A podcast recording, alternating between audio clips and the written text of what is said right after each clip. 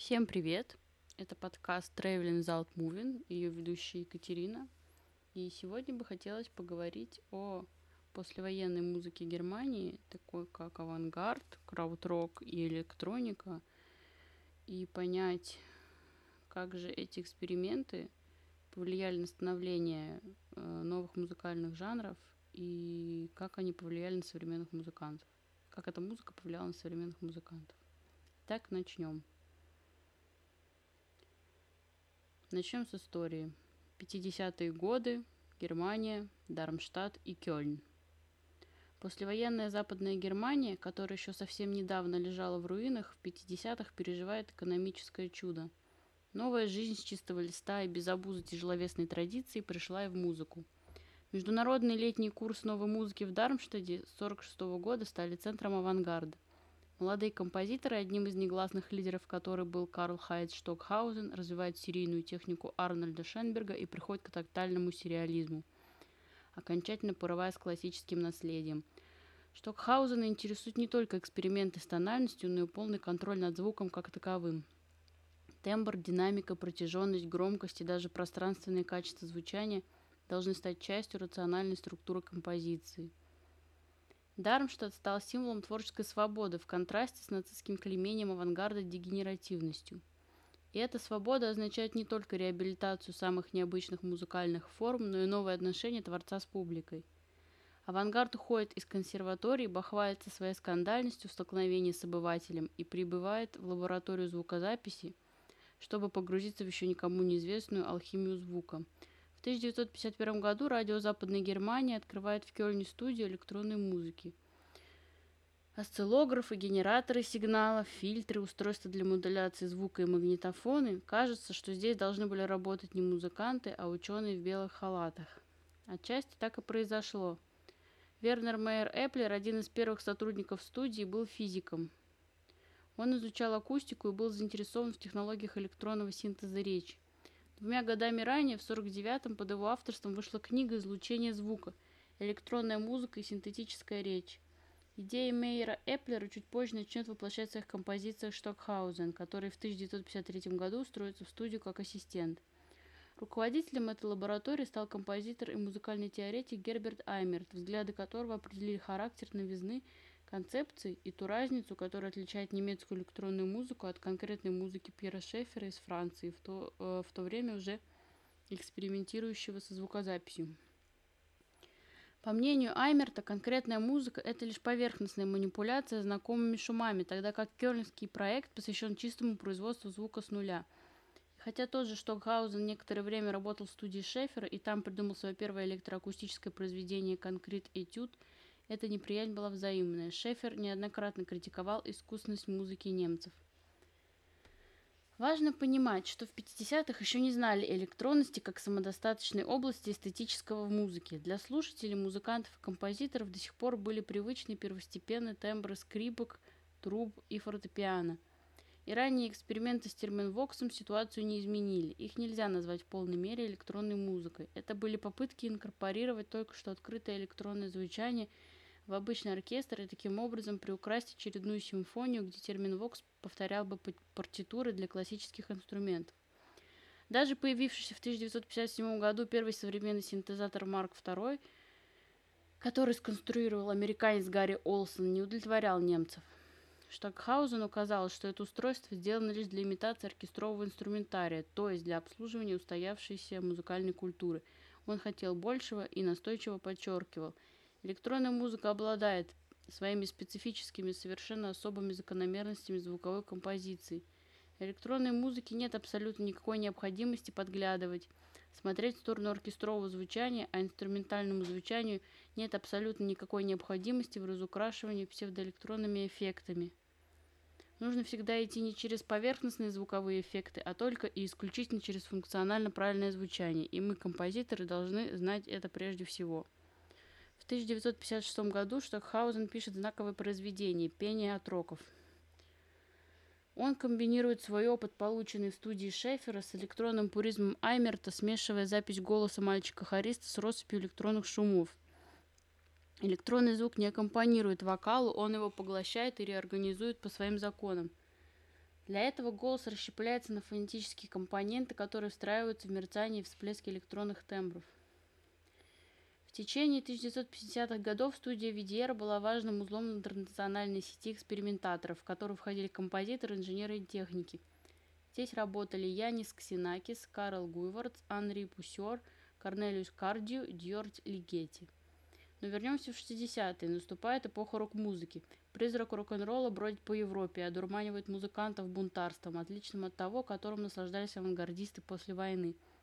Новое поколение музыкантов впитало чувство свободы, где случайность и непредсказуемость сменили сложную структурную детерминированность.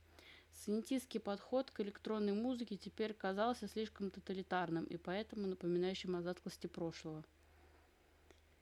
Наконец, электронный звук стал доступен не только в студиях-лабораториях, но и в миру, благодаря мини-мук, синтезатору, который сделал производство электронной музыки намного удобнее и дешевле. Эта техническая и в некотором смысле пролетарская революция выдернула электронику из академических институций и отправила ее плутать по мейнстриму. 70-е. Берлин и Дюссельдорф. Минимализм, смешавшись с контркультурой хиппи, бибопом, психоделическим роком Jefferson Aeroplane и Grateful Dead, начал распространяться по Европе. Немецкая реакция на эту химеру – kosmische Musik, то есть космическая музыка, в переводе с немецкого. В мире это явление благодаря британским журналистам станет известно как краут-рок. Если остальная Европа в 70-х генерировала технически совершенный и сложный progressive rock, то немцы растворились в длинных импровизациях, в которых смешали этнику, фанковые ритмы, психоделические гитары, удовольствие от медитативной зацикленности и уже ставшие местной традицией авангардные электронные эксперименты. Немецкое слово «Kraut» переводится как «зелень», «ботва», «сорняк». В 60-х появилось также значение, знач, э, значение «деревенщина». Так англичане и американцы презрительно называли немцев, поэтому краутрок следовало понимать как тупой немецкий рок-н-ролл. Сегодня слово краутрок обозначает немецкий новаторский рок начала 70-х. Faust, ну, группы Faust, Can, Cluster, Neu!, Tangerine Dream, Kraftwerk, Guru Guru, Ash Ra Tempel и другие. На самом деле это никакой не рок. Гитарных рок-групп в Германии в 70-х было достаточно, и не рок-групп тоже хватало. На волне психоделики выпускалась масса откровенного хлама с гудением синтезатора, сопровождаемого звуками флейты. Граница между кичем, галиматьей и интересной музыкой была крайне неопределенной. Иногда совершенное дилетантство приносило крайне любопытные плоды, например, первый альбом их хиппи-коммуны «Амон Дюл». Конечно, крауд-рок появился в эпоху арт-рока, но крауд-рок все-таки сильно отличался от э, арт-рока – краудрок группы не писали песен. Они звучали не виртуозно, не широкоформатно, не драматично и минималистично. Изобретательность предполагалась не в гитарных соло, но в обращении со студией звукозаписи. Несмотря на то, что их музыку до сих пор называют экспериментальным роком, до высот радикализма немецкие группы не доходили. С точки зрения академического авангарда они не делали ничего необычного – Краут-рок-коллективы были частью контркультуры, при этом для радикальных политических коллективов и бардов важнее всего был текст песен, месседж, понятный и милый анархически настроенным слушателям. Никакого особого месседжа у краут-рок-групп не было, большей частью они были склонны к эзотерике. Главным предметом их заботы был саунд. В сфере звукотворчества они проявляли безудержность и самодурство, доходящее до одержимости, поэтому лучше было бы это называть не экспериментальным, а маниакальным и оголтелым роком но в таком случае этих музыкантов следовало бы считать маньяками и одержимыми, что, к сожалению, совсем не так. Крауд-рок-группы довели до логического конца Freak Out. Конечно, англичане тоже постарались, но знаменитый монстр Space Ritual 1973 года группы How Kind. Это все-таки рок-н-ролл, упивание радостями блюзового квадрата. Гонг тоже выезжали на драйве, липких мелодиях и драматическом пении, а кластер обитали там, где для гонка софт-машин никакой музыки уже не было. Арт-рок много цитирует те или иные стили, то есть как минимум сохраняет их в узнаваемом виде. Крауд-рок в своих лучших проявлениях был демонтажом музыки, не сидением одновременно на всех стульях, но сидением мимо всех стульев. Крауд-рок был крайне недолгоживущим явлением, все наиболее значительные альбомы вышли в период с 70 по 74, по 74 годы. Это был яркий момент, вспышка, медитативный капустно-космический рок середины 70-х про Простратил свое безумие, стал куда более профессиональнее, мелодичнее, зануднее, сполз в ambient и new age. Крауд-рок – одна большая странность, прихотливое строение наивного, но упертого ума, одержимого наращиванием и растягиванием минималистической плотности. Группа Кен.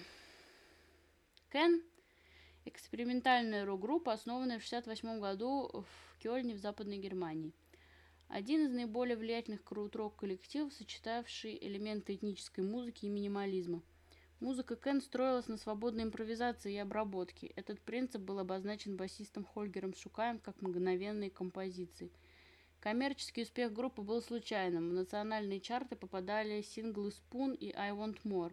Однако такие альбомы, как Тага Мага и Эге Бамяси, оказали значительное влияние на авангард, ambient, new wave, экспериментальную, андеграундную электронную музыку. Группа Кен сформировалась в Кёльне. В нее вошли бас-гитарист Хольгер Шукай, клавишник Ирмин Шмидт. Оба были учителями музыки, ранее учившимися у Карлхайца Штокхаузена.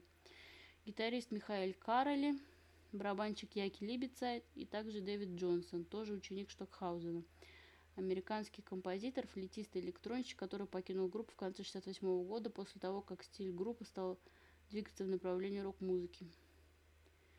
До этого Шука и Шмидт ориентировались преимущественно на классический авангард. Либецайт играл в различных джазовых коллективах. До названия Кен группа называлась Inner Space и The Ken. Впоследствии Либецайт предложил бы акроним названия Кен как коммунизм, анархизм, нигилизм. В июне 1968 года состоялась первая запись Кен, сделанная во время выступления на выставке современного искусства с приглашенным вокалистом э, и музыкантом Мэнни Лёем, представлявшая собой сплошную импровизацию. Осенью 1968 в группу вошел творческий, ритмичный и непостоянный, но конфликтный Малькольм Муни, скульптор из Нью-Йорка. Причудливый реч... Реч... Господи, речитатив Муви? Муни усиливал странность и гипнотизм музыки, созданной под влиянием гараж-рока, фанка и психоделик-рока. Основой в музыке Кен была ритм-секция, и барабаны, особенно в 20-минутной композиции «You Right». Ведущим двигателем музыки был Либецайт, один из величайших рок-барабанщиков. Вскоре Муни по совету психиатра был вынужден оставить группу и вернуться в Америку. На смену ему пришел Кэнди Даму Судзуки, молодой японец, скитавшийся по Европе, выступая как уличный музыкант – Хольгер Шукай и Яки Либецайт заметили его выступление, когда сидели в мюнхенском кафе. Несмотря на то, что дама знал лишь несколько гитарных аккордов и придумывал слова песен на ходу, он был приглашен в группу и, приняв приглашение в этот же вечер, выступил как вокалист на концерте Кен. Первый альбом с участием Судзуки Саундтрек 70-го года, сборник записи кинофильмов, в который вошли две композиции, записанные с Малькольмом Муни. Судзуки пел преимущественно на английском языке, хотя периодически на японском, например, в песнях «Оуе» и «Доку». За следующие несколько лет группа записала свои наиболее признанные работы, внесшие значительный вклад в формирование жанра крауд-рок. В то время как песни на ранних альбомах Кен имели традиционную структуру, стиль композиций, записанных в середине карьеры коллектива, стал крайне изменчиво импровизационным – Двойной альбом Тага Мага 1971 года – инновационная, влиятельная и крайне нетрадиционная запись, основанная на очень ритмичной джазоподобной перкуссии, гитарной импровизации клавишных соло, часто переплетающихся между собой, композиционной постобработки записанного материала и необычном вокале Судзуки. За Тага Мага последовали альбом Эги Бамяси 1972 года, более доступная, но все еще авангардная запись. Что же касается влияния группы Кен на, на современных музыкантов, такие, например, как в жанре постпанк, это The Fall, Public Image Ltd, Sioxy and the Benches, At the Drive-In, Joy Division, а также Дэвид Боуи, Talking Heads, The Stone Roses, Primal Scream указывали влияние Кен на их творчество. Брайан Инна посвятил Кен короткий фильм. Джон Фрушант из Red Hot Chili Peppers участвовал во вручении награды коллективу на церемонии Echo Awards, наиболее престижной германской музыкальной премии, дав дань уважения гитаристу Михаэлю Кароле. Джон Лайден, бывший член Sex Pistols, сформировал Public Image Limited из пяти музыкантов по аналогии с составом Кен начала 70-х. В то время Лайден обсуждался как возможный вокалист Кен, но дальше обсуждение дела не пошло – Другой член Public Image Limited Джа Уобл сотрудничал с членами Кен в своих сольных проектах.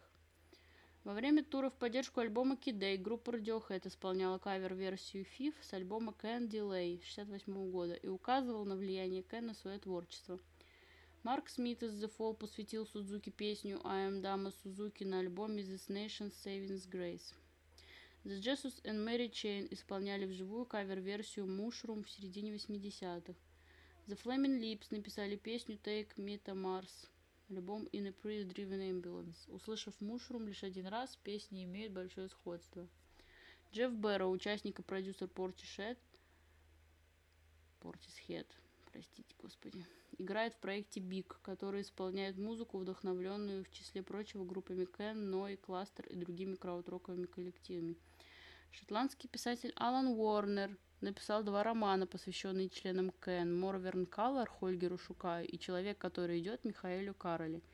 Альбом «Sacrilege» – сборник ремиксов на композицию Кен, записан музыкантами, на которых Кен оказали влияние, в том числе группами Sonic Youth и Uncle. Этномузыкологические тенденции Кен предвосхитили повальное влечение этнической музыкой 80-х. Хотя Кен далеко не столь влиятельны в электронной музыке, как Крафтверк, они наряду с Крафтверк и Tangerine Dream были одними из первооткрывателей эмбиента. Группы, работающие в жанре пост-рок, Mars Volta, обращаются к наследию Кен как влиятельной части крауд-рок сцены. Рэпер Kanye West симплировал Sing Swan Song для своей песни Drunk and Hot Girl с альбома Graduation. New крауд-рок пионеры Deep Langton указывают на большое влияние Кен наряду с Фауст и Ной. Помимо этого, Кен также оказали влияние на классических авангардных композиторов Бернарда Ланга и Карл Хайца Эсла. Поговорим о группе Ной. Название группы означает в переводе с немецкого «новый». Композиции группы большей частью инструментальные, насыщенные импровизациями, электронными эффектами и обработанным звуком, что ставит Ной на один уровень с немецкими экспериментальными группами того времени, такими как Kraftwerk и Кен – в ритмической основе большей части музыки Ной присутствует характерный для группы работ Кони Планка и некоторых других композиций крауд-рока пульсирующий бит-моторик. Одной из самых известных композиций группы является «Халло Галло». Годы спустя после распада многие известные музыканты называли Ной в числе наиболее повлиявших на них музыкальных явлений. Однако коммерческий успех был очень сдержанным, как у многих других групп, игравших, крауд-рок. Композиции группы постоянно появляются в различных элитных музыкальных программах, например, в радиопередаче Джона Пила и в саундтреке к фильму «Убить Билла» Квентина Тарантино. Основатели группы гитарист Михаил Ротер и барабанщик Клаус Дингер изначально, изначально были участниками раннего состава группы Крафтверк, позже ставшей широко известной. В 1971 году перед выступлением Крафтверк в телепрограмме Beat Club произошла ссора между Ротором и Дингером с одной стороны и лидерами Крафтверк Ральфом Хьютером и Флорианом Шнайдером с другой. В итоге Михаил Ротер и Клаус Дингер покинули Крафтверк и основали группу Ной. Группа просуществовала до 1975 года и записалась с участием продюсера Кони Планка, оказавшего большое влияние на звучание группы краудрока в целом. Три альбома стилистически близки к ранним альбомам Крафтверк – в 1975 году группа распалась, музыканты начали сольные карьеры и работали с такими группами, как Ля Дюссельдорф, Хармония и Кластер. В этом новаторском брожении быстро выделилось два очага, два звучания, которые уже совсем не укладывались в координаты рок-музыки – Берлинская и Дюссельдорфская школы электронной музыки.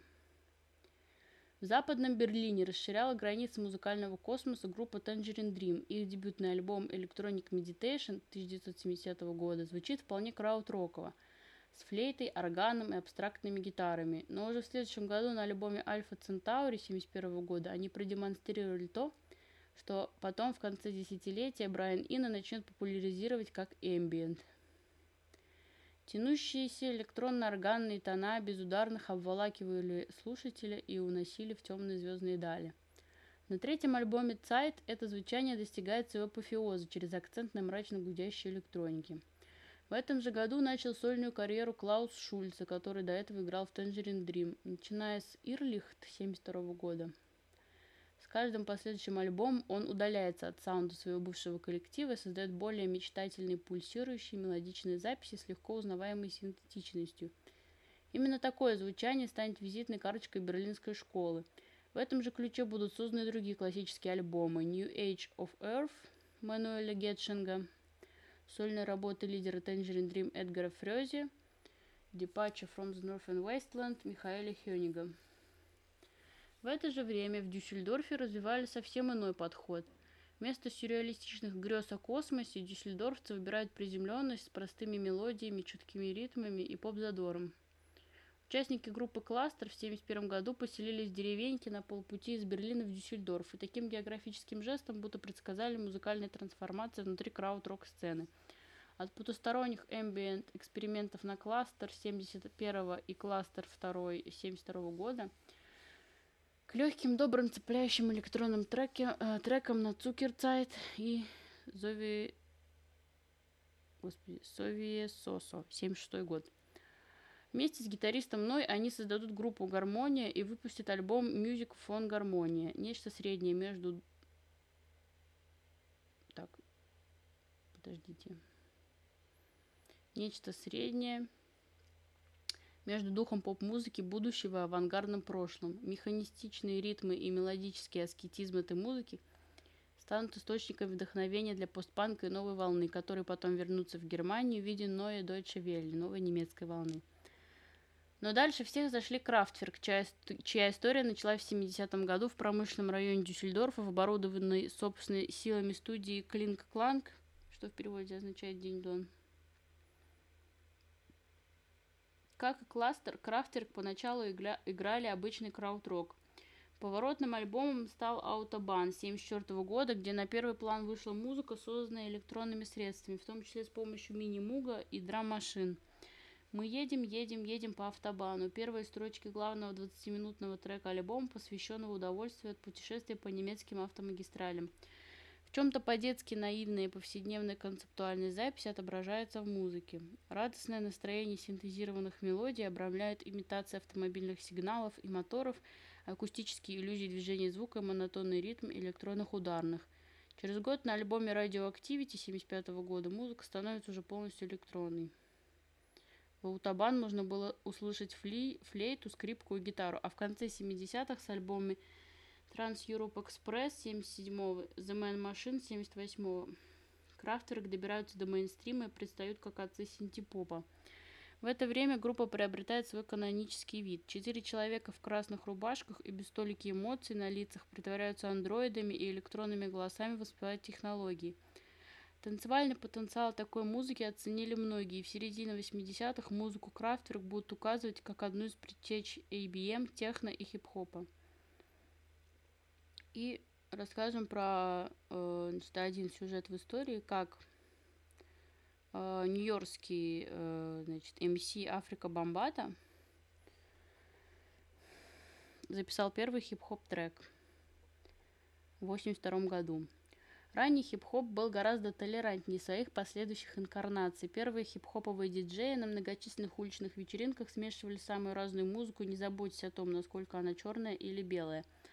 Одним из таких диджеев-экспериментаторов был Африка Бомбата, лидер целой группировки рэперов и танцоров, увлеченной историей золусов.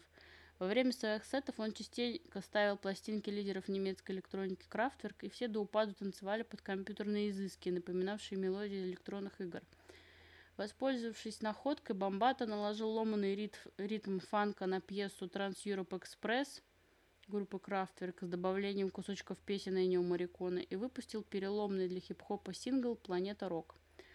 Оказалось, холод синтезаторов и жаркая танцевальная эстетика фанка вполне способны ужиться друг с другом и породить очень энергоемкий жизнеспособный гибрид.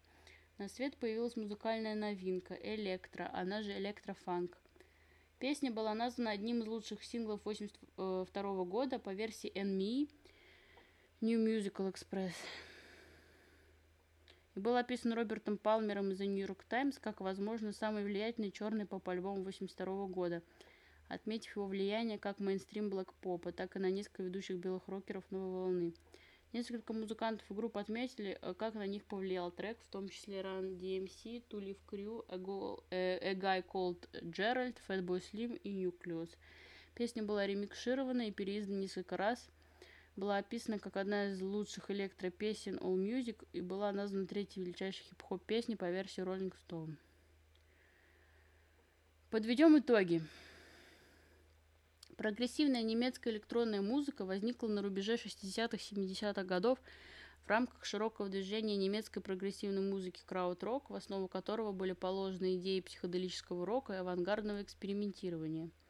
Статичные текстуры, коллажи и продолжительные растянутые звуки – сила технологии, ранее показанная в новаторских классических работах Карл Хайца Штокхаузена и Яниса Ксенакиса, оказали главное воздействие на популярную немецкую электронную музыку – Вне зависимости от влияния музыка немецких электронных мастеров была далека от любого из ранее существовавших музыкальных направлений.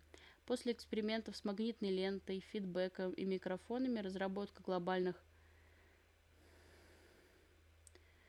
разработка глобальных звуковых форм и психоакустических взаимодействий сублимировалась в электронике с появлением первого аналогового синтезатора Муга в 1964 году. Синтезаторы и другие электронные инструменты стали основой звучания. Основная идея заключалась в использовании электроники как нового выразительного средства, способного вызывать в воображении сюрреалистические образы. Берлинскую школу электронной музыки отличает связь с космической музыкой, в то время как Дюссельдорфская школа ориентировалась на ритмические структуры и ударные инструменты. Самыми заметными представителями Дюссельдорфской школы были группы Кен, Кластер, Крафтверк и Ной – которые оказали заметное влияние на развитие стилей синти-поп, хип-хоп, постпанк, пост-рок и техно, в то время как берлинская школа легла в основу таких направлений, как ambient, электроника, age и транс. С вами был подкаст Traveling Without Moving. До скорых встреч. Пока.